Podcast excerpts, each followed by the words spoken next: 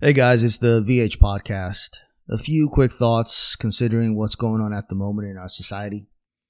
Today is June 10th, uh, 2020, and it feels like there has been some sort of shift in our society at the moment. And we think it's important that we are not only aware of it, but that we press on to make sure that there is lasting change.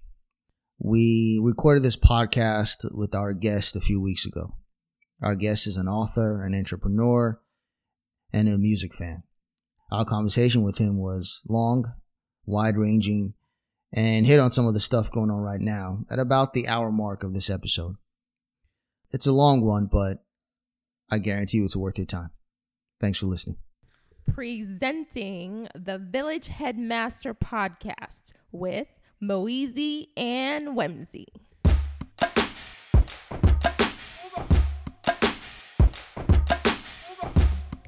What up, what up, what up? It's your boy Moeezy. MC here. Shout out to my people worldwide. This is the Village Headmaster podcast, and we're back. Yes, sir. Yes, sir. It's been a minute, bro. How you been? Well, they have uh, uh there've been better times, but uh we're, we're fighting through it. We're fighting through it. I'm excited, man. I'm not gonna let your uh, better time speech dampen my mood right now. I'm hyped. Uh, we have a special guest. That's part of the reason why I'm hyped. Uh, for this special, special episode, we have a distinguished speaker, guest extraordinaire, Nifemi Aluko.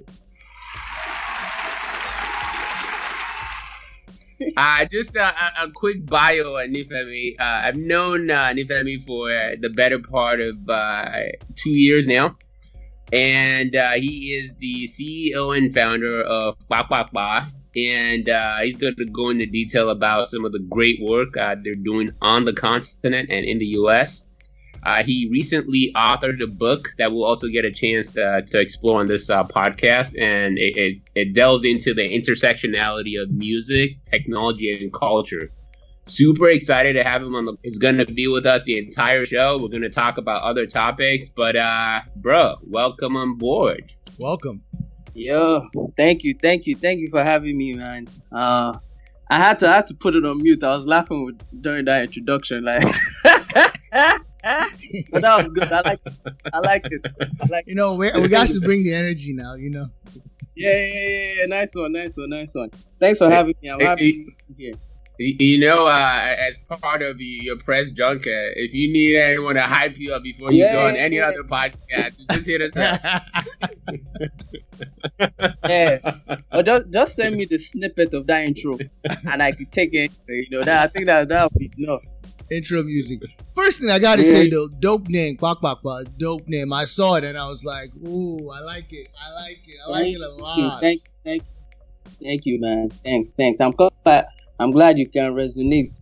The the name, funny enough, it's you know it connects with some people. For some people, it's just like uh um they don't know how to pronounce it. Especially yeah. so, just to kind of just zoom in. So basically, as a company I started maybe in 2015, right? Let's just put it in there somewhere. it's kind of getting blurry these days, but yeah. Uh, and um I started it while I was at business school. Then um, finished business school, went back to Nigeria in 2016. And basically, what we do so far is we advise international companies that are trying to expand into the Nigerian and the African market, right? So basically, most of our clients are non are non-Nigerian, so um, European, um, South African because the way you know the corporate structure is when you when um, for the departments that are focused on the African continent, you know, they kind of break it down to like the EMEA group. So most of my clients are in Europe or South Africa. So those guys have a hard time pronouncing the name. They're like, what is this? Kappa Kappa? what? so, so the name the name it, it like you know it's challenges now like for some people meanwhile in nigeria like i think the last year or something because I've been consistent with it. Like so, some people are now even coming to me and like, oh yeah, that papa guy, right? You understand what I'm saying? So it's catchy on one end, but on the other end is like a struggle for some people. It's like so double edged sword. I, I got I, you. I, yeah. I, think I think it's brilliant. Is uh, yeah, you know, uh, we all we all grew up in Lagos, so uh, uh, we know what Papa is all about, and sharp, sharp, you know. And from uh, from the U.S., you know, every time we hear it's such an untapped market, it's emerging. It, they have 200 million people. So, uh, what has been your experience helping get people there? Uh, uh, is it difficult? Is it a cakewalk? Uh, what, what, what, what? Cakewalk now, man. It's there's like, ah, man, um, business in Nigeria is tough, man. You know, like so business anywhere obviously is tough. You're trying to manage a whole bunch of things. You're trying to grow the business. You're trying to make sure money, revenue is coming in, trying to motivate staff, all that kind of stuff, right? But Nigeria, there's like just the Nigeria factor, you know, that is is just quite different. So, you know, for me, I, funny enough, sometimes I'm not sometimes when a lot of my work, right, since I'm still in the business development phase of the business, a lot of my effort is in the sales aspect, like trying to find clients, trying to find customers, you know, um, which a lot of that I've been doing like online, right? So like um, email marketing, a lot of my um, let's say outreach processes online, right? So I can pretty much work wherever I'm, most of my work is on my laptop, right? I'm I'm way more productive when I'm in the US, right? Because in Nigeria, there are just all the different factors. All of a sudden, the internet is not working. You now have to switch from uh, you now have to switch from Swift to um, Smile Network. You know, just and you have to buy two different types so that you know, so you can at least have some have kind of redundant yeah. service. Yeah. yeah, yeah, yeah. And then, you know, and another part of doing business in Nigeria is like people value face-to-face meetings, which is going to hopefully change. I don't know, Sha. But um, so you know, trust is a big problem we have. So people want to sit down, look this person in the eye, and have discussions. You know, um, so when business is built on that kind of, well, I say, people have to go to meetings and traffic is a big thing, right? So in Lagos, um, man, it got to a point where I was just like, okay, if I can achieve one thing, I'm good, man. Like, you know, so like coming come, coming from the US, you know, you can easily be very productive. Do this, you have this on your agenda, you um you finish this meeting 30 minutes later you move on you blah blah blah boom you do like six or seven things in one day. You're feeling good. And you go to nigeria. It's a different maybe like animal. the first thing is different man. And and and when you first get back because you're not achieving your goals you can easily get like crushed right you start feeling like man what am i doing like until you now adjust you kind of have to adjust your mind and be like okay you know what? If I do these two things today, that would be a very that would be a big win. Talk about your entrepreneurial journey, right? So you uh you had a chance to to to finish school here, did grad school, all of that, right? And yeah. you know, then what what sparked the decision to move back to Nige? And what you've talked a little bit about the challenges, but what was sort mm-hmm. of the what what sparked that fire? And you were like, nah, that's something I had to go do man. And, and how did you things. make the bold leap? Like, you know, what what, what gave yeah, you confidence yeah, yeah. to make that leap? Yeah, there are some steps. There are some steps. So, um, basically, um, the spark. I don't know if there was one thing. You know how it is for for us here, where we're always like, man, I want to go back to Nigeria. I want to do things. You know, we always talk about it like there's no Nigerian group you're in that nobody's talking about how they want to do things. In fact, are you talking about Mo right now? Who are you talking about? Every Nigerian, everybody, everybody knows what I'm talking about. Everybody I was like, this guy's speaking my mind. I'm sure most, I'm sure most people can relate. You know, sometimes we yeah yeah yeah and then we look at nigeria and you see like oh man where, where, where do we start you know? Like everything seems so behind or whatever it is. Um for me then i was working with a company um called rockwell rockwell automation. So what we used to do was we used to service um manufacturing plants in the us and so us canada and we had some projects in europe. And i don't know i think for me just looking at that, like going to manufacturing sites that were like in remote places, you you have to fly into the city and then drive like two, three hours in Nebraska or wherever it is you're going. And now seeing that a lot of the um, communities were built around the, would I say, the economy that the, the manufacturing plants were providing, right? So I think I did that for like six years. And through that time, I was always just thinking, like, oh man, it would be nice to do manufacturing in Nigeria. It would be nice to do na- na- manufacturing in Nigeria. Like, like, we all know that we're we need to like add values to our raw material, blah blah blah. You, you, you understand what I'm saying? So my, my my main thing was like, how can I try and replicate what's happening here in Nigeria, right? So that was if there was a spark, that would be the first thing, right? And you know, the other things are just like, you know, yeah, yeah, your corporate job. After a while, you're just like, well, what's the point? What am I doing this thing for? Right? Like, just like you're getting paid, but sometimes you just want to do more than that, right? Um, and maybe now that I'm at this point of the journey and I'm looking back, like maybe those two things were completely different. So there's the Nigeria, I want to do something in Nigeria. And now there's the man, I just want to bail out of this corporate system. so the journey was not like, okay, after my main thing was engineering. All right, so if I want to do something in Nigeria, let me um, kind of go to business school to kind of round off my management skills.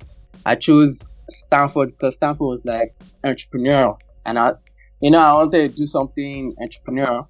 So I did that, and you know, I was focusing on the manufacturing thing, but I started realizing like I couldn't um, really find information about the manufacturing industry right all the way from Yankee, right? And me and my brother, like, I don't know, went back on one Christmas uh, and we got back and we are just joking, like, man, I wish there was this website that you could just like find everything about Nigeria, like, real quick, like, sharp, sharp, you know, like, pak, pak, pak, you know. like play, like play. yeah. yeah. So that's how that that story started. Yeah. So I had I started the website, then I went to business school.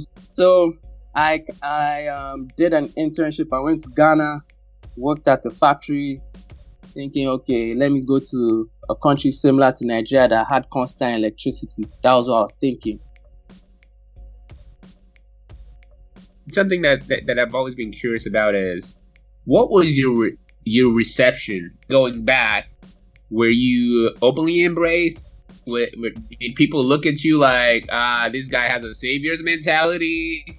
uh, because we've heard, you know, you need to know somebody in, in, in, in Lagos, and obviously going back, you're essentially resetting. Uh, yeah, fine, yeah. there's some ties from when you went to secondary school, but those are loose ties how, what was that process like?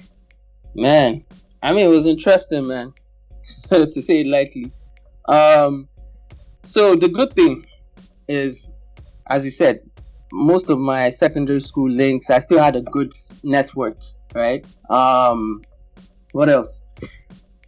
Since I moved to Yankee in 2003, um, like I'd been going back for home for Christmas like consistently. So I didn't really like.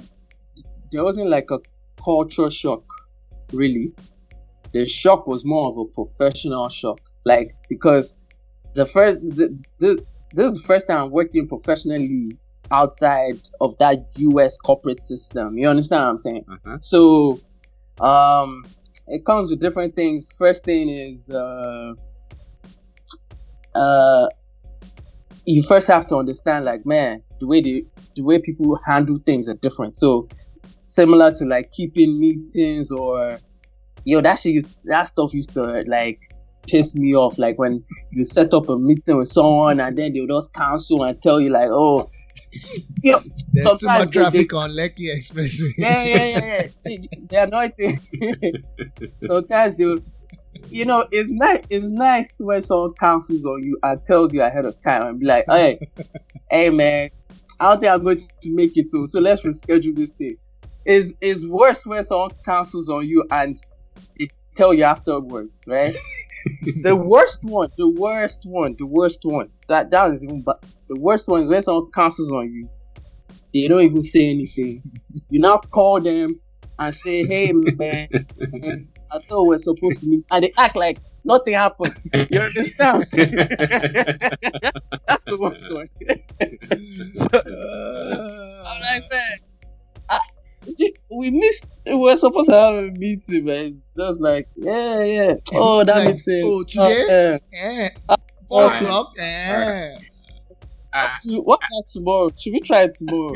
you, you then you bite the bullet again. You're like, okay, let's do it at two, and then yeah, yeah, yeah. Maybe around around three, from like four, That's from it. three to five. It's, it's a loose suggestion. It's, it's,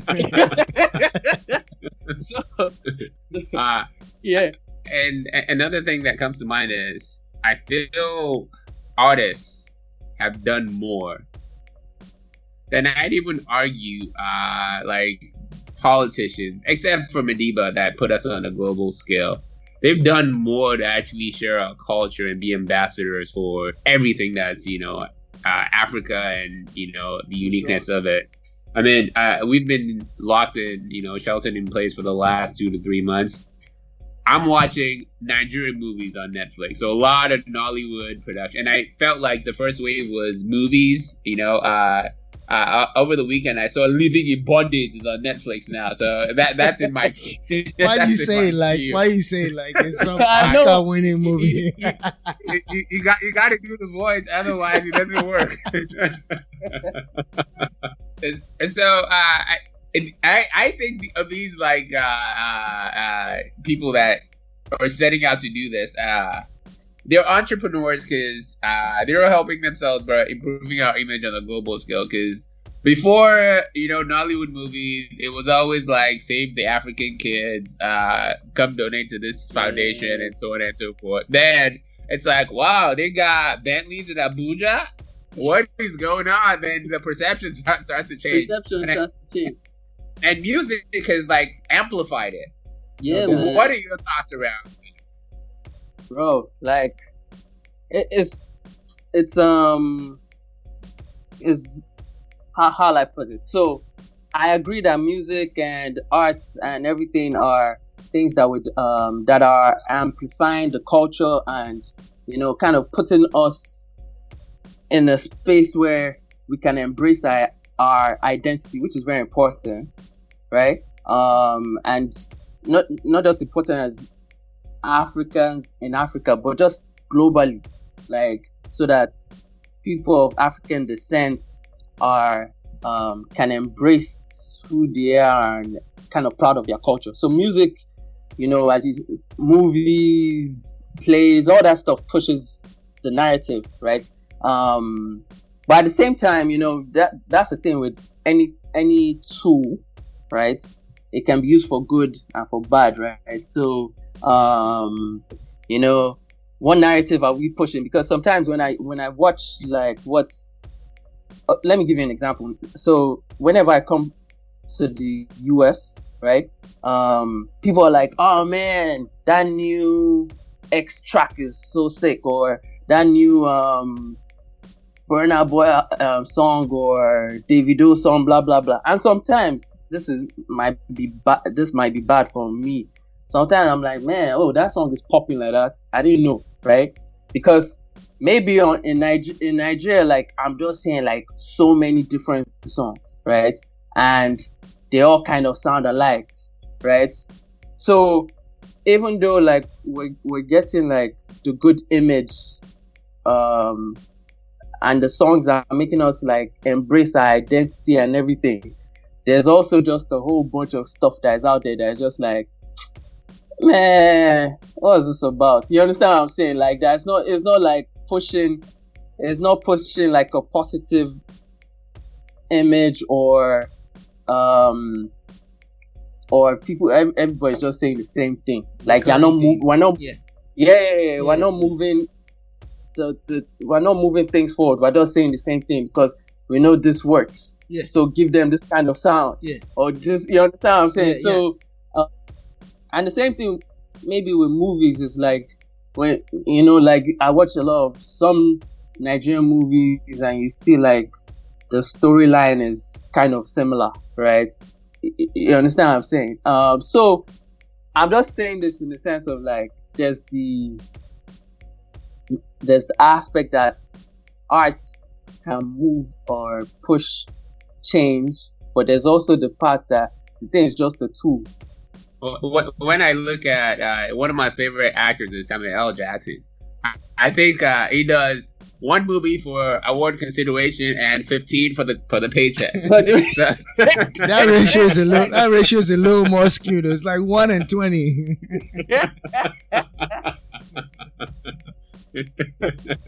well, that's we, the we, thing. We got we got bills to pay here. So. I know, I know, I know. You know, just I'm glad you said that because you know whether it's music, whether it's entrepreneurship, like one thing I know is like that's very important is income, man. Income is very important. The, the hard part is like there's no nobody's telling you this is the formula, right? In fact, you're not you're, you're even hearing for the most part you're hearing you're hearing doubts now. Yeah. first you have your own self doubt and then there's now kind of reinforced by people around like maybe people that don't understand what you're doing or what you're trying. So that that's one, one observation that, that I've uh, noticed, uh, and this is anecdotally, is uh, as black male leaders, we don't mentor each other in, a, a, similar fashion than than I would argue other communities do. Uh, and, and so, so, when you mentioned, you know, you're landing on a new continent and you have to figure out the blueprint.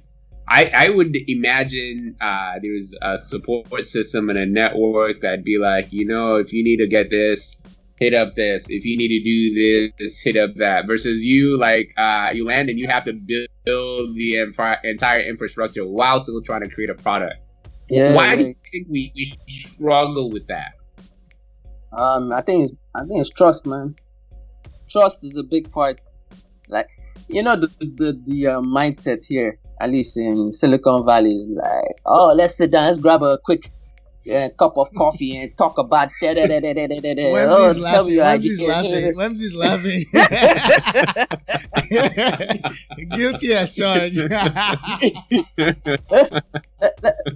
Let, let, us grab some coffee, blah blah blah blah. Yeah, you get to Nigeria, what coffee are you grabbing?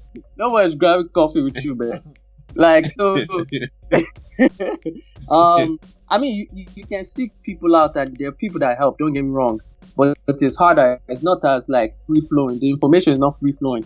People still still have a sense of, uh, man, the information I have is my competitive advantage. So why will I put you on when when when you can just quickly catch up on what I'm doing? Like I remember a friend told me, um, because I was complaining about the same thing when I first got back to Nigeria. I was like, man, it's so hard to like get people to give you advice or even sometimes you just want to talk to someone thinking maybe they have a problem you're trying to solve and you want to use it like a customer interview or something.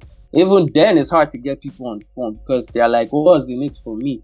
Right? We have that, we have that mindset like, "What, what, what was, in it for me?" Right? So, um, I remember he told me that he had come, got moved back to Nigeria maybe two years before, three years before me, and I think it was finally at the point where his the business started to make sense to him, blah blah blah blah. And I was like, man, nobody like gave him the blueprint. So why should he now start creating a blueprint for someone to come and now it, it Yeah. the market share that he has captured. You understand what I'm saying? So it's like uh and I kind of understand where it's coming from. Like you like I understand like I'm not just going to give you that information and then you just take my business out, which I don't agree. I think there's enough space for everybody. But some people have that personality like, man, if you didn't help me, why should I help the next person? Right? So there, there are just a few people that maybe have that mindset of like, hey, let's collaborate, let's share information because we're thinking of um, building something that's bigger than just the individual, right? But you have to find those people and then you have to connect with them. And sometimes they're not just they're not just hanging around. Like you have to go seek them out, which is also a lot of work. I, I think it's the a part of it is the way we were raised. I think because I just Uh, and- remember and- being in high school and it, it was like in any interaction, in any exchange, in any sort of, of transaction, my goal was to not be fair, not to make this a, an equitable exchange, but how can I take advantage of this other person? How can I How come can up? I use your head? Like, if, if I didn't use your head in our transaction, even though it may have been fair, then I didn't do the right thing. That was always the mindset. You know, you'd be trying to make any kind of like whatever it was about food, provisions, whatever. It's like no, no, it can't be fair. I have to use this guy's head. So yeah. that that mentality is like so. Someone coming to you saying let's collaborate, you're like, nah, he's trying to use my head. So let me, I'm gonna hold back a little bit and see what it's about, Yeah. or see how I can take advantage of him. And I think that that goes with us. Yeah. Uh, um, let, yeah. let, let me ask you a question then. Where where do you think where do you think that that started? Like where did you learn that from? I agree with what you're saying, but do you have a sense of where it started? I think it's just passed down, right? I think it's. I, I mean, I don't know for sure. I think part of it is is the environment I was in. That's what everyone else did. So I was like, well, I'm not going. I'm not going to fall behind the pack, and that's what I have to do to survive. Yeah. I think a lot a lot has to go back to our like schooling system, man. I'm just thinking of secondary school and hey man, like let's call it what it is. Like those systems were were oppressive. They weren't like We're about to go deep, yo. Hold on, hold on, hold no. on, listeners. We're about to I'm go just- deep. I've been waiting for I'm this.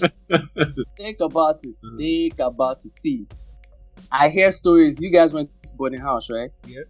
Okay. Me, I didn't even go to boarding house. I went to day school, right? And I know my experience in day school, right? So when I now hear the experiences about boarding house, I'm, it makes me sit and think like, we're far removed from that, right? Eh, let me put it like this: the first time I heard from a Nigerian that went to school in Nigeria, and they, she she told me that oh, their teachers didn't flog them or beat them in school. I was like, what kind of school is that? you understand? That school doesn't exist. That That, was- I don't believe that. that school doesn't exist. that was my mindset, bro. Like my mindset was like, what, that's not a school. What what do you mean they didn't beat you? Like you understand what I'm saying? But when I'm looking back at that, like even for me to have that mindset, like oh, like chopping punishment all the time is normal, right? Or just sit down to pass this exam. I, I, don't know. I'm going to use the concepts I'm reading here to like solve problems down the line. I'm just looking at like how am I going to like repeat exactly what this teacher has flogged it to me Yeah. so that so that I can pass some exam that doesn't even that is the teacher that grades the exam. Like the thing, you know, if you now look at the way we behave, because if it's deep in our culture, yes, there's cultural aspect, but if you look at how our business leaders behave, our politicians, and you say, oh, it's the politicians, but then you look at the young people and everyday, maybe they're everyday man. Yeah, just, but it's the same thing. It- it- I think a big part is the educational system, man. Like, and changing. So it's like almost like a generational thing because that it's, and I mean, it's not only in Nigeria. You see it here too. You see it in um, other places, but at least those people have the reason for their schools is to channel them into like a into a job, a manufacturing line, right? Yeah. Nigeria, like, you know, so and, and- and to add on to that, recently was having a conversation and uh, uh, we got to talking about Nigeria, and uh, I mentioned that one of the reasons I'd argue uh, Nigerians come into you know a, a, system like the United States and excel, at least first generation, is we're we're we're like uh, brought up to be like our own government you have to provide your own electricity. You have to build your own road. You have to put up your fence. You have to, you know, pay your own school fees. There's no free school. You, if you show up in the hospital without a check, you're gonna be in the lobby until yeah, that yeah, money yeah, shows up. so, I, so I, I, think you come up with that. Uh, I, I need to take what's mine. Yep. Because it's just scarce everywhere, and I, I think some of that is why you know we we made transactions and be trying to to, to one up the next person because mm-hmm, mm-hmm. it's just ingrained in us that, that, scarcity is everywhere. Everything we you know you see around us, somebody actually went out to, in the world and actually hustled to bring it in. Yeah, yeah, yeah. So uh, and, and, when you so when we show up in the U.S. and it's like ah no electricity is constant. Yeah, yeah, no, yeah, I can do that. Hell, school, I just need to show up. Ah, I'm going to carry fare. yep. Nifemi, let's uh, let's pivot a little bit. So you talked about oppressive systems, um, and we have to talk about your book, right? Press play, yeah, yeah, yeah. Uh-huh. music as a catalyst for change. That's the title of the book. Yes. Um, so the, the the book is about music. Yes, that is a central uh-huh. theme. Uh-huh but you go in, in so many different uh I don't not tangents, that's the wrong word. Use that as a as a launching pad to go mm. and talk about different things. Yeah. Before yep, we go yep, into yep. those different directions, let's let's talk about music. Uh, uh-huh. What is your connection with music? All right, so um, main connection with music. I just like music, possibly just like everybody does likes music, right? Like um, growing up in Nigeria, big time hip hop fan, right? So I was the guy that is like, my, my brothers were already in the US, so I was the guy that would like get the new CD first, like bring it out, like go and look at all the names on the um album booklet. Like who know, wrote the eh, song, who who exactly. who was the producer, who got writing eh, eh, yeah, credit. Yeah, yeah. make make tapes for my friends because I had like a disc man that could connect to like the tape. So you record it, make tapes for your friends. You know, when I look back, I think I remember when I was in JS2 and what album came out? Maybe was it Tupac or something? There was an album that came out, right? And one of the seniors, the SS3 guy, was like, "Oh, you're the one, you're the young guy with that um, with the Tupac tape." And I was like, yeah, it was like, okay, make me one. I was like, ah, this is how I'm going to make sure I'm not jumping, brushing this. so, I mean, so there are different different connections. Then, um, when I was in primary school, I used to play the keyboard. Like I was actually very, I was good then. I then stopped, right? So I was on the choir, um, and then by the time secondary school came around, you know, started focusing on other things. Uh, but music was always just there. Then, you know, I was in the US and undergrad was Chicago. Chicago time, that was like the Kanye West time, right? So this 2004 through the wire, kind of like Kanye West was only on um, MTV then, right? So just like, oh man, Chi Town, you know. Um, and then I started learning about like how one one of my friends put me on to like, man, this Kanye West is like just using samples from old songs. So I started going into that a little bit. So I now started learning more about sampling, and I think in um, so I started messing around making beats a little bit doing um, using Fruity Loops. Um, there's now FL Studio, but then stop that and go into like corporate, just grinding, grinding corporate corporate life. And you know, as I was saying, this part of the whole man, okay, I'm just here doing engineering stuff like science, science, science. I need to express in a different way. So I started getting into like just watching YouTube videos. So this is like 2013, watching YouTube videos of like producers making beats, and I was just like, man, um, I like to do that. And I remember one video I saw in particular was Jesse Jagz. You guys know Jesse Jagz, right?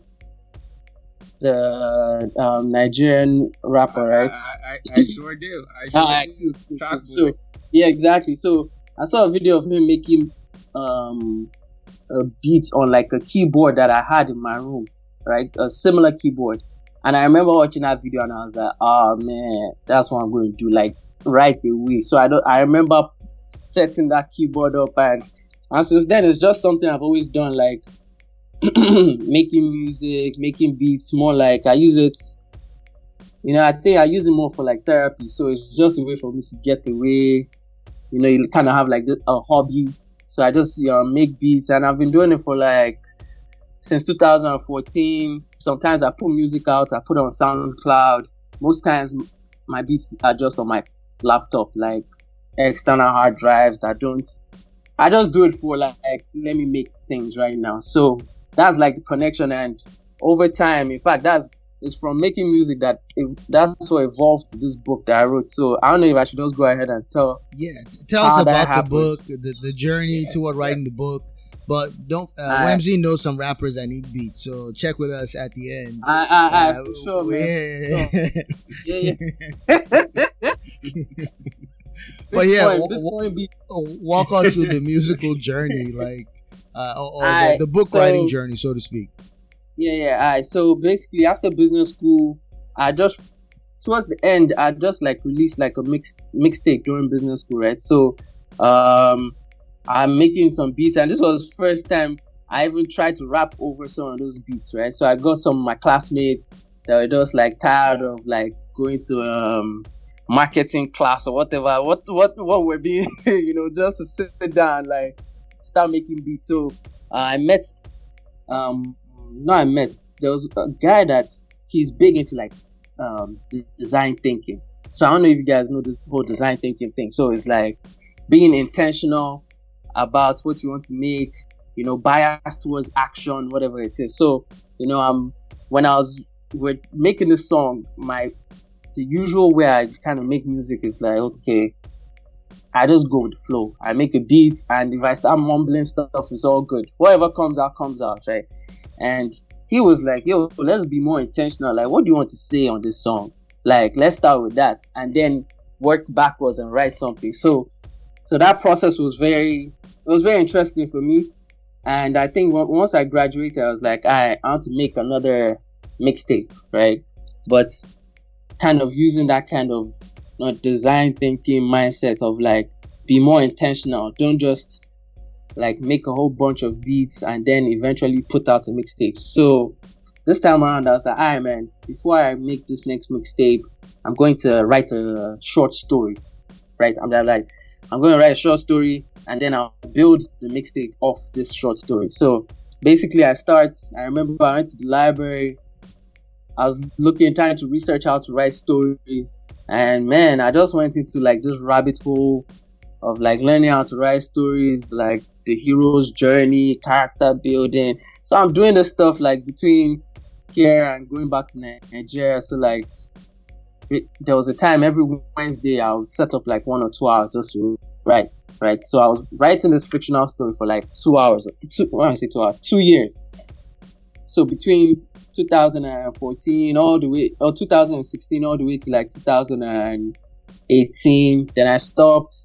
Then I kind of wanted to pick it back up, and I was kind of struggling on how to finish the story, right? So I told a friend, I was like, "Yo, man, I'm writing this book. Like, I don't even know what, I don't even know what, how I got here. Basically, like, I was supposed to just make this mixtape. Three years later, writing this fictional story, and, and he was like, "Oh man, he has a friend or a professor that teaches like this writing class that I should sign up."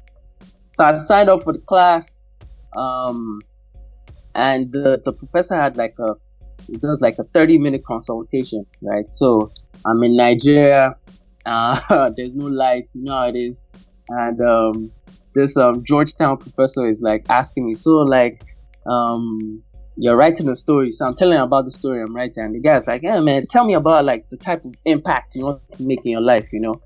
and I was just like, what? Like I didn't expect this conversation to tell you, yo man, don't ask me about like some deep uh, question like that. But eventually, I started answering, mumbling, mumbling the way through, and a lot of it started coming back to music and how the people I look up to are the people that have inspired change. So like, you know, Bob Marley, Fela Kuti, um, just people like um, the musicians I like are the ones that talk about social things. So like the Roots, um, you know, Common, that kind of vibe, you know. So it was like, man, why don't you just go out there and interview some musicians and um and write a book about how music inspires change and I, and that's where and so this was July 2000 and, 2019 and that's where it started so I just went so I started this class and you know they'll guide you through how to write stories um, put a book together and I think my main thing I wanted to learn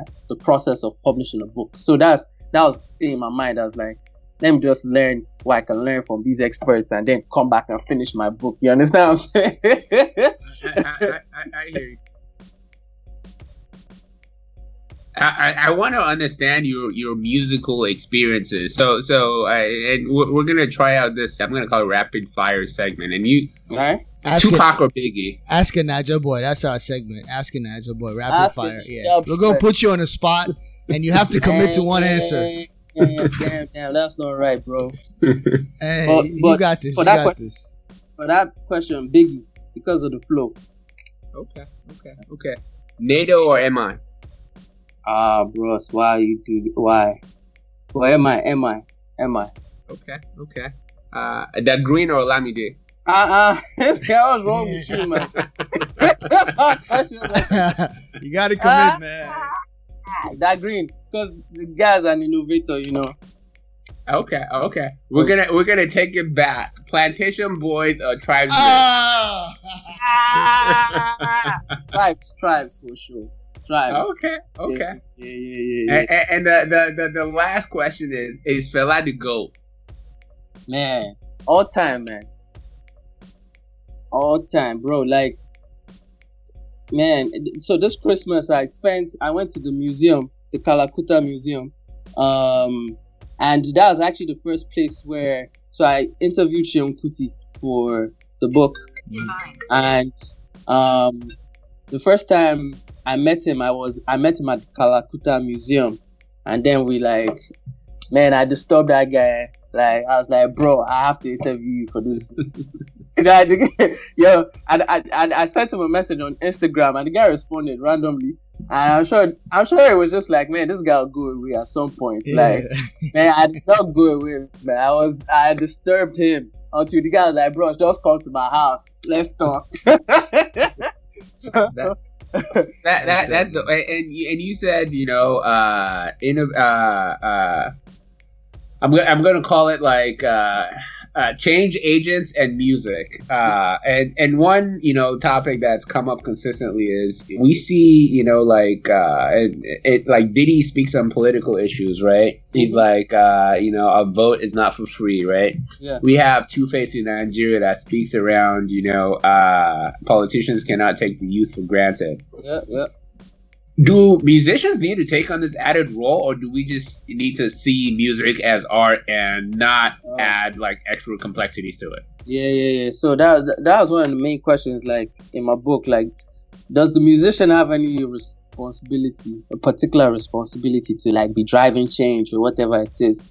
And I think as I, the more I interviewed people, like my my view changed because I'm one of those guys that I felt right from time I'm like, man, if you're gonna be putting stuff out there that influences people, let it be like good good stuff, like da da da, like let it you know, I'm, if I hear something that is like, I'm, I'm quick to be like, man, what's the person talking about? Like they're not saying anything, right? I'm that kind of person, maybe because I like lyrics. But um, the more I listen, you know, I interview people, I was just like, and there's no, there's no like response. What's your responsibility as your position where you are working? You understand what I'm saying? Like what was my where's my responsibility as you know the person that was an engineer before now an entrepreneur like everybody has a responsibility right to do to try and be um do good to the next person but that's about it right like but, but but but don't don't you think since there's so few of us in these elevated uh, seats and positions, we all need to do more than what ordinarily uh, uh, other uh, races or individuals will be asked to take on? Yeah, I think I think we have a responsibility to tell our stories, you know, and and and treat people right and that. But man, everybody do your thing. Like, I can't tell that one person there that has risen that's like, man, but you're responsible for the entire this, this, this. You understand what I'm saying? Like, my, my views change about it. Like, and this is just where I'm at right now. And, and so it's just like, how, who am I to impose like a responsibility on someone else? Like, what, like, are we? I think my main thing is more of like self responsibility. Like, embrace your own responsibility as a individual, whatever you're doing, right? But just embrace the self responsibility, knowing that you can do harm or you can do good. You understand what I'm saying? I, yeah. I, I feel you on that because my take often when it comes to musicians, public figures is, and, and human beings in general, you can't give what you don't have. So, hmm? in terms of musicians, if you are not self-conscious or maybe yep. that's the wrong word if you are not interested in those social justice initiatives for example you can't all of a sudden just because you're a musician come out with sincerity and and staying true to yourself come out and be a proponent for that like yeah. you can't give what you don't have you can't fight battles that you don't believe in yeah. And so if you as a person, if that's who you are, then whatever it is you do, whether you are an entrepreneur, a, a public figure as a musician, then you can give of that or fight that battle or be that spokesperson uh, and stay true to yourself. Now, should we exactly. all do it? Yeah, we should all do it in our own way, fighting the battles we believe, educating ourselves on those things that we are passionate about. And uh, but just because you're a musician, I don't know that that puts the onus on you. And I'm a guy who believes that, you know, uh, or at least used to believe that Nas, you know, held carried more weight because he was who was, kicking knowledge versus Jay Z. You know that kind of a thing. Mm-hmm. I used to think that, mm-hmm. and I've, I've, grown in terms of my thought process. Speaking of, we got to ask you, asking that your boy Nas versus Jay Z. Who would you pick, bro? That different eras. You have to ask me when, like the time. Oh man. So like before. yeah, man. I'm sorry, I can't give you an easy. We're not, doing, rap- we're not doing rapid fire again. you ain't gonna trap me on that one. No way. My guy no one commit. I feel you. I feel nah, you, man, I, ain't committed on this one. but yeah, yeah, like it all depends. Now I was on my, you know, when I'm on my in my hustling mindset, you know, Jay Z. When I want to be more introspective now, yeah. you know, so yeah, like I think the um the individual what I learned is the individual comes before the musician. So as mm-hmm. you said, if you're an activist, um, your music might just be, and you can sing, then you're going to use your music to push out the activist activism. Or if you're a writer, if you're a poet, or, or even a scientist, whatever it is. But if you're, I mean, if you look at someone like Fela, like, man, that guy tried to be president. That guy wrote like this manuscript. If you go to the museum, you see like this long manuscript of what he thinks about, you know, women equality, black empowerment, um, media, on culture. Like he has this long list of his thoughts, like of what he believes would make Africa a better place, right?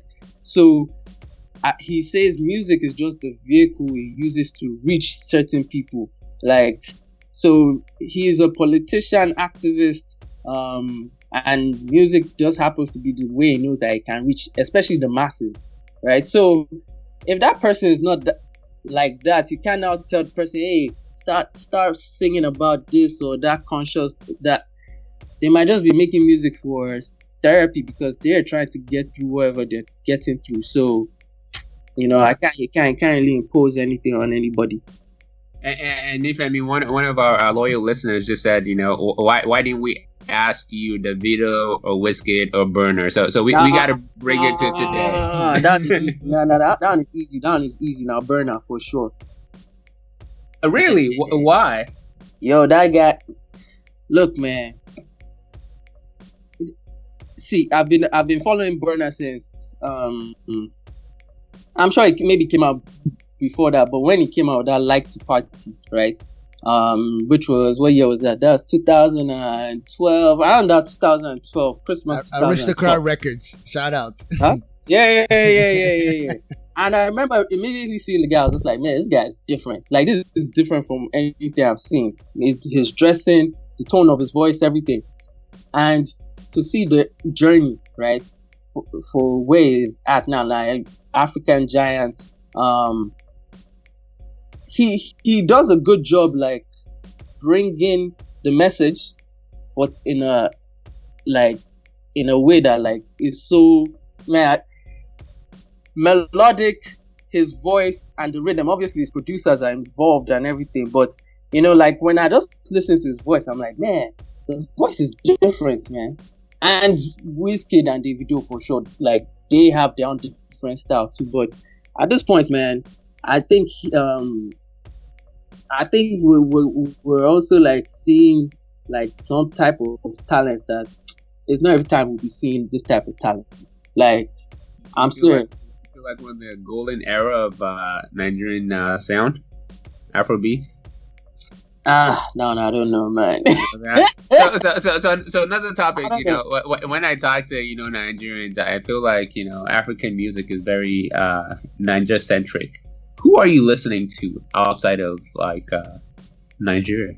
Oh, outside Nigeria, like I actually listen to more rap than a lot of like Niger music. Um, so so okay, we have Burna Boy. Like I'm listening to Seun Kuti. I listen to I'm listening to like for Niger, Show Dem Camp, right? Um, outside of Nigeria, a lot of um, man, I, I'll say like my last year, I just I just kept like Nipsey Hussle. That was just like on on repeat. A shout out, shout out to the marathon uh, crew. Yep, yep, yep. Victory lap. Um, and then um, what else? What else? Rapsody. I've been listening to Rapsody. The um, She- Yeah, yeah, she's yeah. dope, right? That's that Bro. girl on uh, Jay Z With stage, that- right? Yeah, exactly. Roc she Nation. is dope. like- yeah, she is. Yeah, she yeah, she yeah, she's dope, man. Yeah. Yep. And then um, what else? Um, Bandana. I've been listening to that Mad Madlib and um, Freddie Gibbs, so I like that too. And then my guy just put me on onto like um, Griselda. I don't know if you guys are into that. Um, You know that that that, that that's too fresh for me. Okay, okay. man. I haven't listened to Griselda yet. Give, give me, give me a six months. Give me six months. Aye, aye. So- then, so- um, Skep- Skepta, Skepta, Skepta, British guys. Uh, one- one of Um, our that- uh, one of our listeners is always uh, getting at us whenever we make fun of the Migos because we make fun of the Migos on here sometimes. Uh, so I, I'm gonna ask for your your professional opinion because you, you lay down tracks and you have a music background. Can the Migos rap? I'm not asking if their beats are fresh. Can they rap? They can rap, bro. All right, all right. Yo, man, that that's you see, I, I'm with you with that. Like I remember in um when I was still in Texas and they came out with that first one, Versace, Versace, Versace. You remember that one? And I was like, what the hell is this? What's this? Like they're just repeating Versace. Like what? Like Uh, and at that at that point we thought it was bad. We didn't know like how far this whole like mumble rap thing was yeah, to yeah, go. right? yeah. Um, but when I look at it, it's like, man, but these guys, they're kind of um innovating with their voice. Like, if you listen to like um the the jazz musicians, right, that play, who have go like listen to like Thelonious Monk or all, all those guys, like they were improvising mm-hmm. and like putting notes that didn't weren't supposed to be next to one another together and then try and make it make sense. You understand? Like, and when, what they were doing to the ears of those people that were like listening for the first time, it was very jarring. Like, that's not music. You understand what I'm saying? So with the Migos, I, I've taken this mindset that man, they're probably maybe just doing the same thing with their voice. It's like, look at Future, man. That guy's doing something with his voice that I'm just like, okay. like, Future, what I'm saying? Future Like- has an ear for rhythm. He has an ear for. I mean, he's a he's a song creator. He, he's talented. Yeah, yeah, yeah, yeah, yeah. So, um, I don't. I, it's not like I sit down and listen to a lot of Migos, but I I don't like um hate on their sound at all. Like I think they're they're doing their thing, man. You know. Nifemi, since uh, you, you cross the intersection of innovation, music, and business, right? And there was this interview I recently saw from Daniel uh, Ek, uh, CEO of Spotify, and he said uh, artists are struggling because of COVID 19. He, he mentioned that 80% of the revenues that artists make come from touring. Touring, yeah, yeah, yeah. How do you see music surviving if this pandemic continues? Do you think it's going to impact the art form since uh, people cannot make a living? Are you concerned around that?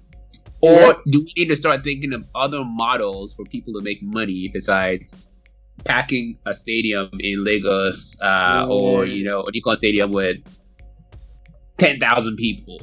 Exactly. It has to change, man. It has to change. Like, I was just reading this there's this book um, that someone that was in my writing class also wrote with about music called Superfan.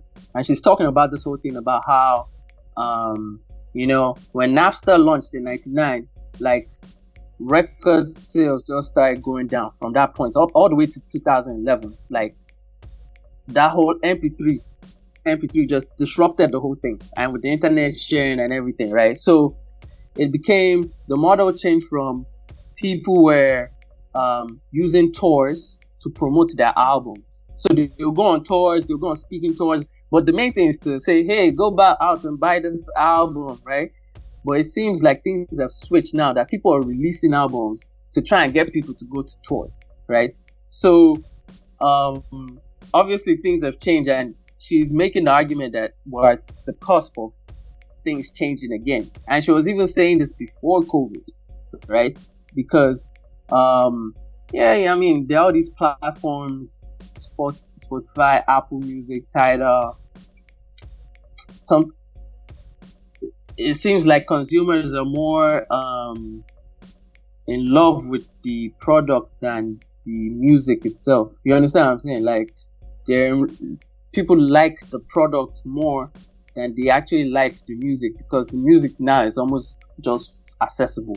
But if I told you, hey, go and buy music, like man, when I can just Spotify recommend it for me, like now, nah, cool. Like so, even though touring touring is down, there's still a lot of revenue that doesn't make it to the end to the creator itself, right? So before COVID, I even feel like that there needed to be a shift, right? So now that there's COVID and people can't go to concerts, maybe it just make it faster. Although I have no idea what direction, um, what direction will go. I think if anything, if the, the more musicians can connect directly with their consumers, the better. So, the, the you know, Mike Jones, call me up. Eight zero zero four. you touch upon other themes in your music, uh, in your book besides music. Can you expand on some of that? I yeah yeah. So um, so I was trying to break down, you know, some of the main concepts or the things that we can use music for as listeners and as music makers, right? So, um, and I used albums as case studies. So there's a um, chapter called empathy building, right? So you know how it is to build solutions to solve problems. You have to have a good amount of empathy for the people that you're building for, right? So um, I was talking about how music can help you build empathy through storytelling. So I used um, I used three albums. I used um, Kendrick Lamar's um, "To Pimp a Butterfly," um, J. Cole's "Forest Hill Drive," and Rapsody's last album "Eve" as just case studies, right? So one was the Forest Hill Drive was while I was in business school, I could relate what to what J. Cole was saying because of what I was going through. So empathy, right? And then the uh, to pimp a butterfly, like, is back to this whole thing of uh, how we're trapped by our environment. Um, you know, the whole th- um, Kendrick Lamar is talking about how the environment, the institutionalized environment that I grew up in, is like the cocoon, and you know his artistry that is flourishing is the um, butterfly, right?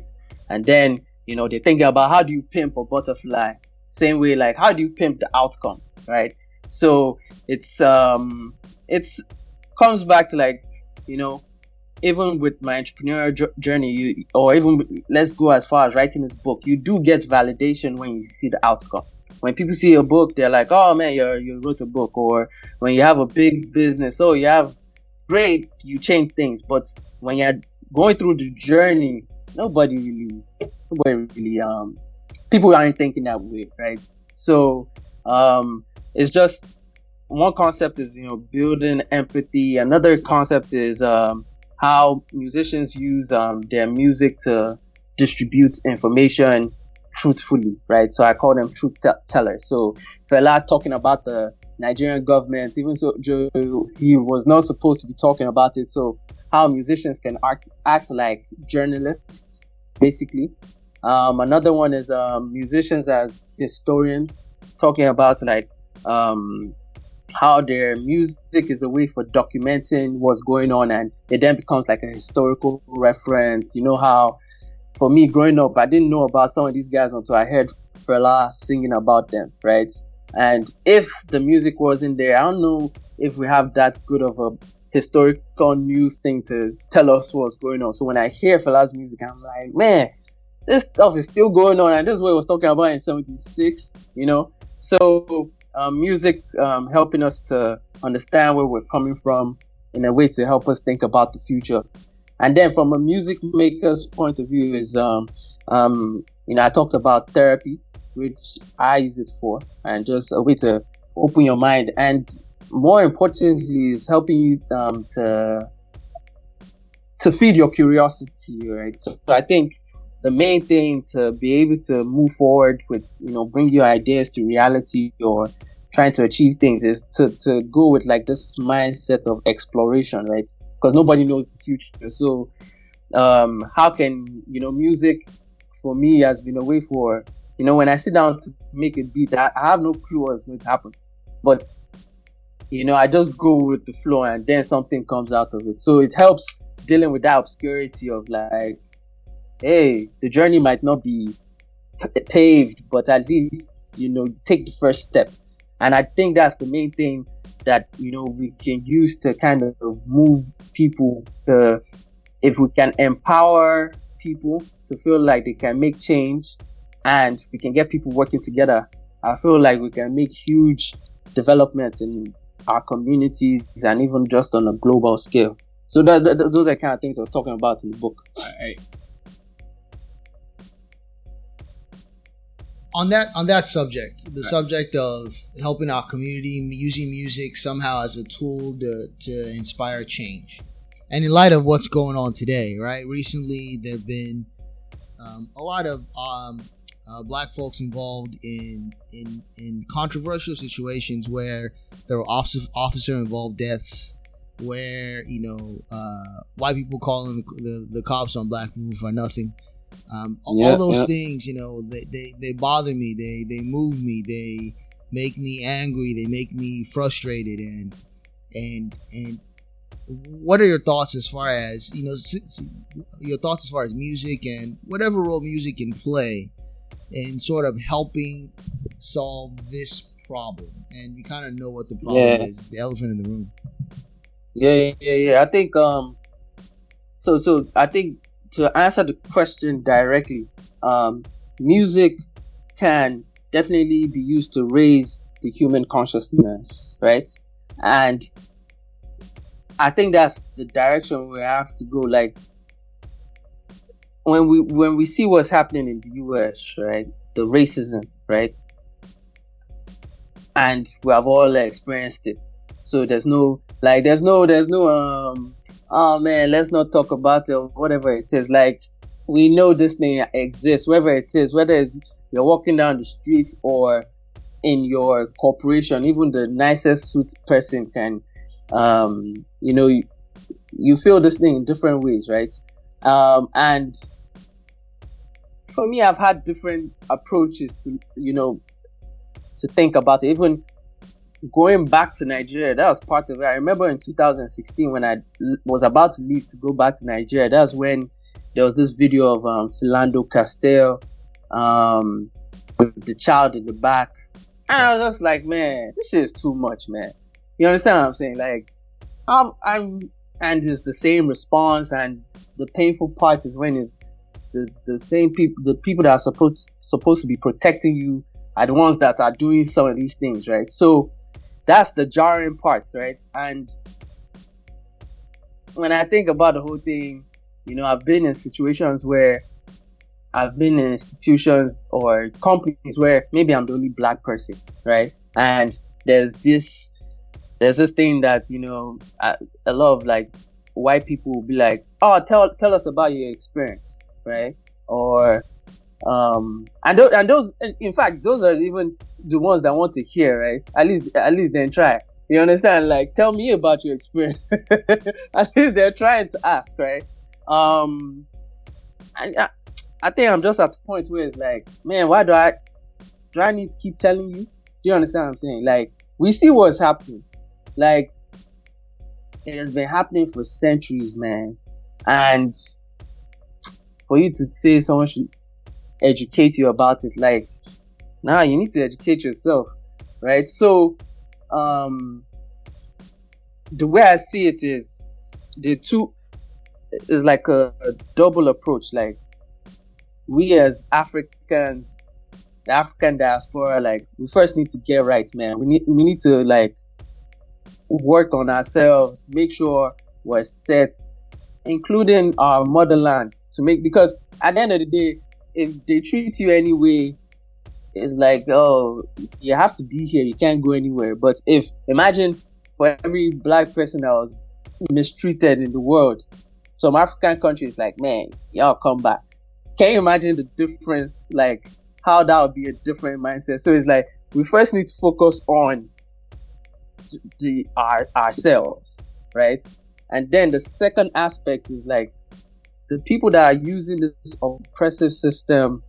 Um, they're the, I've, there, there's a spectrum, right, of people that they understand the oppressive system that we're in. They're perpetuating it. They're even using it, right, effectively. And you know, sometimes you, you know those people, it's good to know where you stand. Then they're the ones that, you know, then maybe they're not racist explicitly, but the, the system kind of works for them. So they're not going to say anything, right? And for me, those are the people like, if I can make a change, it would be with those people. Like, um, being like, hey man, this system, you see that it works for you, like, and we've seen things over and over that shows that it's working for you. Like, as a human being, don't you want to change this? You understand what I'm saying? Like that. That's where I keep going back to. Like, you're you're spot on because uh, it took me back to 2016 because uh, Ahmaud Arbery uh, uh, jogging, and you know we just um, paid uh, memory uh, uh, respect to him by you know either walking for 2.23 miles, mm-hmm. and you feel like okay, we've moved beyond that, then. And you know the incident in Central Park with Amy Cooper. Then you know on the heels of that, you see George Floyd, and when you feel like okay we've learned and we've evolved as a society uh, uh, incidents like this bring you back to the reality that we're very much in the in the thick of things and you know I, I, spent you know the last uh, 72 hours thinking like how can we move beyond this? Cap was kneeling down uh, in 2015 to, 2016 and it was such a big and we're still having those conversations you know today and is it, you know, is it allyship that we need to like, you know, get other folks that do not look like us to, to help uh, uh, be, uh, you know, uh, speakers and you know carriers of the of, of this uh, injustice? Is it, you know, uh, getting the right people in government, uh, or I, I, I saw the, the what's his name he does this cooking show uh, where he travels all over the world. I forget his name. Tony. Uh, his last name is going to come to me in a minute. And he was in Lagos, and I remember one of the speakers uh, that they interviewed said, you know, black people will not be respected in the world until we build a world class country and a world class city. And uh, and you know, I remember that that that that that point. You know, when everything you know uh, you know started unfolding again, and it's like, do we need to show that you know in Africa we can actually build uh, an economy, sustain ourselves, similar to what we've seen, you know, in Europe, similar to what we've seen in, in China, and do we need to do that to sort of gain the, uh, the the admiration and respect that we need, or is it like because if our culture is so loved and adored that the people behind the culture are not treated as such, it's just baffling and it's exhausting, it's tiring, and you know we're gonna march. But I, even after the march, I'm not confident that this is not going to happen six months or one year yeah, from yeah, now. Yeah, yeah, yeah, I, I think I think the I think every nation has its the uniqueness uh, uh, to its own history of racism and injustice and inequality, and the U.S. is unique in its in its own way.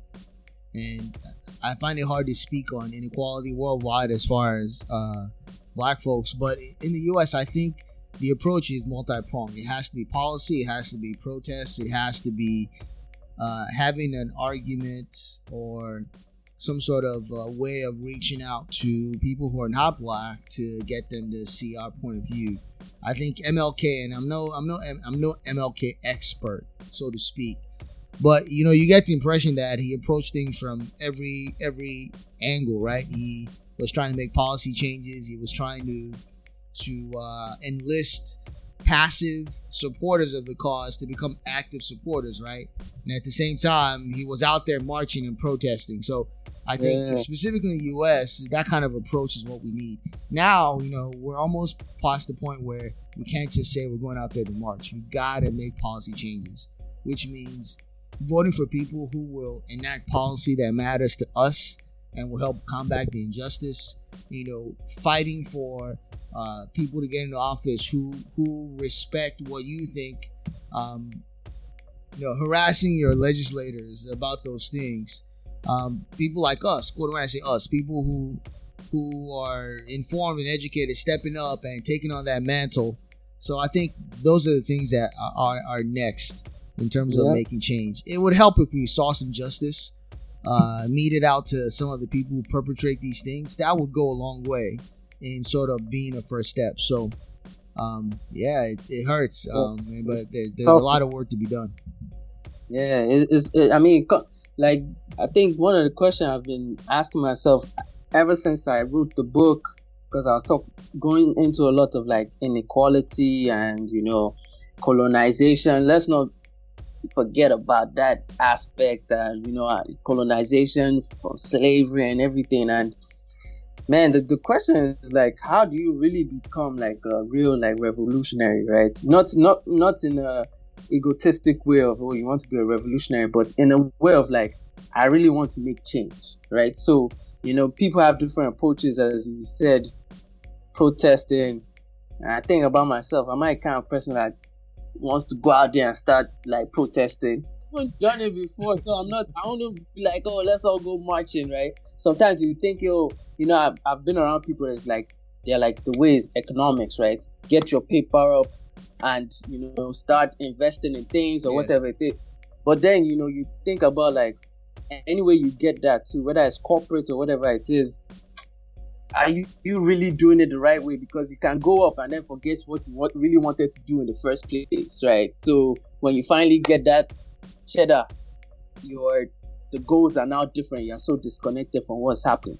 You know, so it's like, man, how do you find the right way? And I, I don't know the I don't know the answer, but it's something I'm thinking about a lot now. Yeah, maybe the answer is that all of us can't do everything, right? Yeah. So you gotta find your purpose, your calling, your sphere of influence, and and and fight that battle there. And Like my like uh Wemsey's guy Will Smith said, uh, build one one one brick at a time till you build the wall. Mm-hmm. Yep. Getting jiggy, man. Hey. No, they say Wemsey look like Will Smith. You never heard that one before. Oh, nah, I've heard that before. Hey. I got his smile. we, we need to make this a video podcast so uh, you know no my, my, my fans get get, They get, can see see get, get jiggy with it. Yo, yo, your YouTube channel is crazy, man. I like all that content. What up, man? Keep doing it, dog.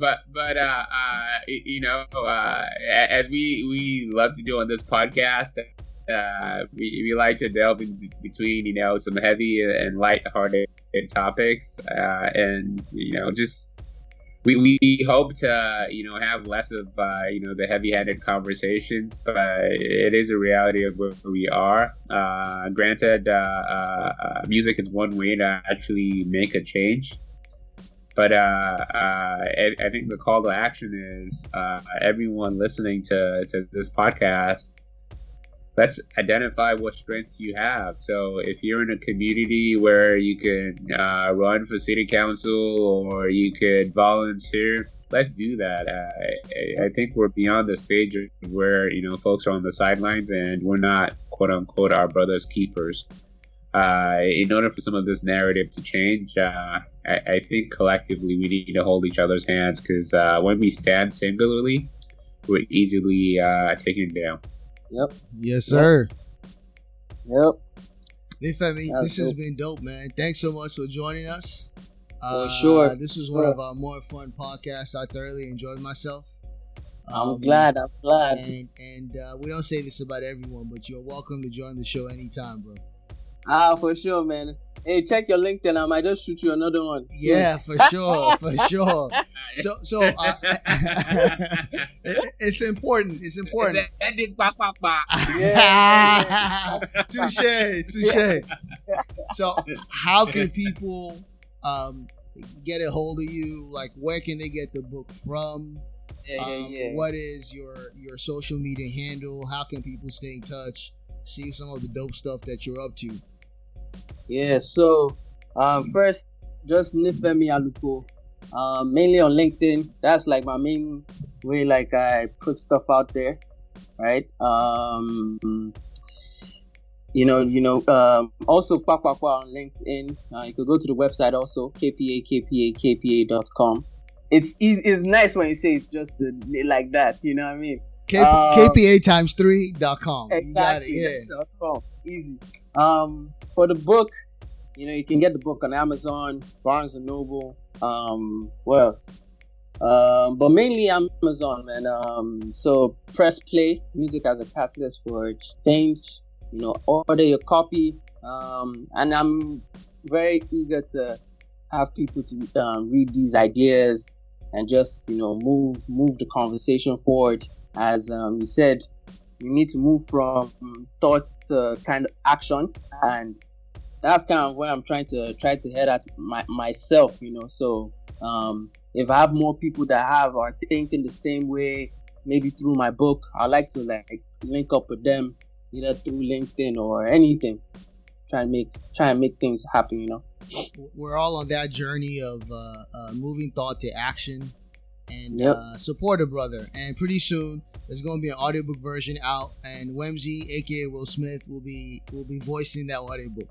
hey hey hey hey bro man, that, that's actually starting very soon so you know Ah, i might see? i might need like that trailer voice Ah. introduced.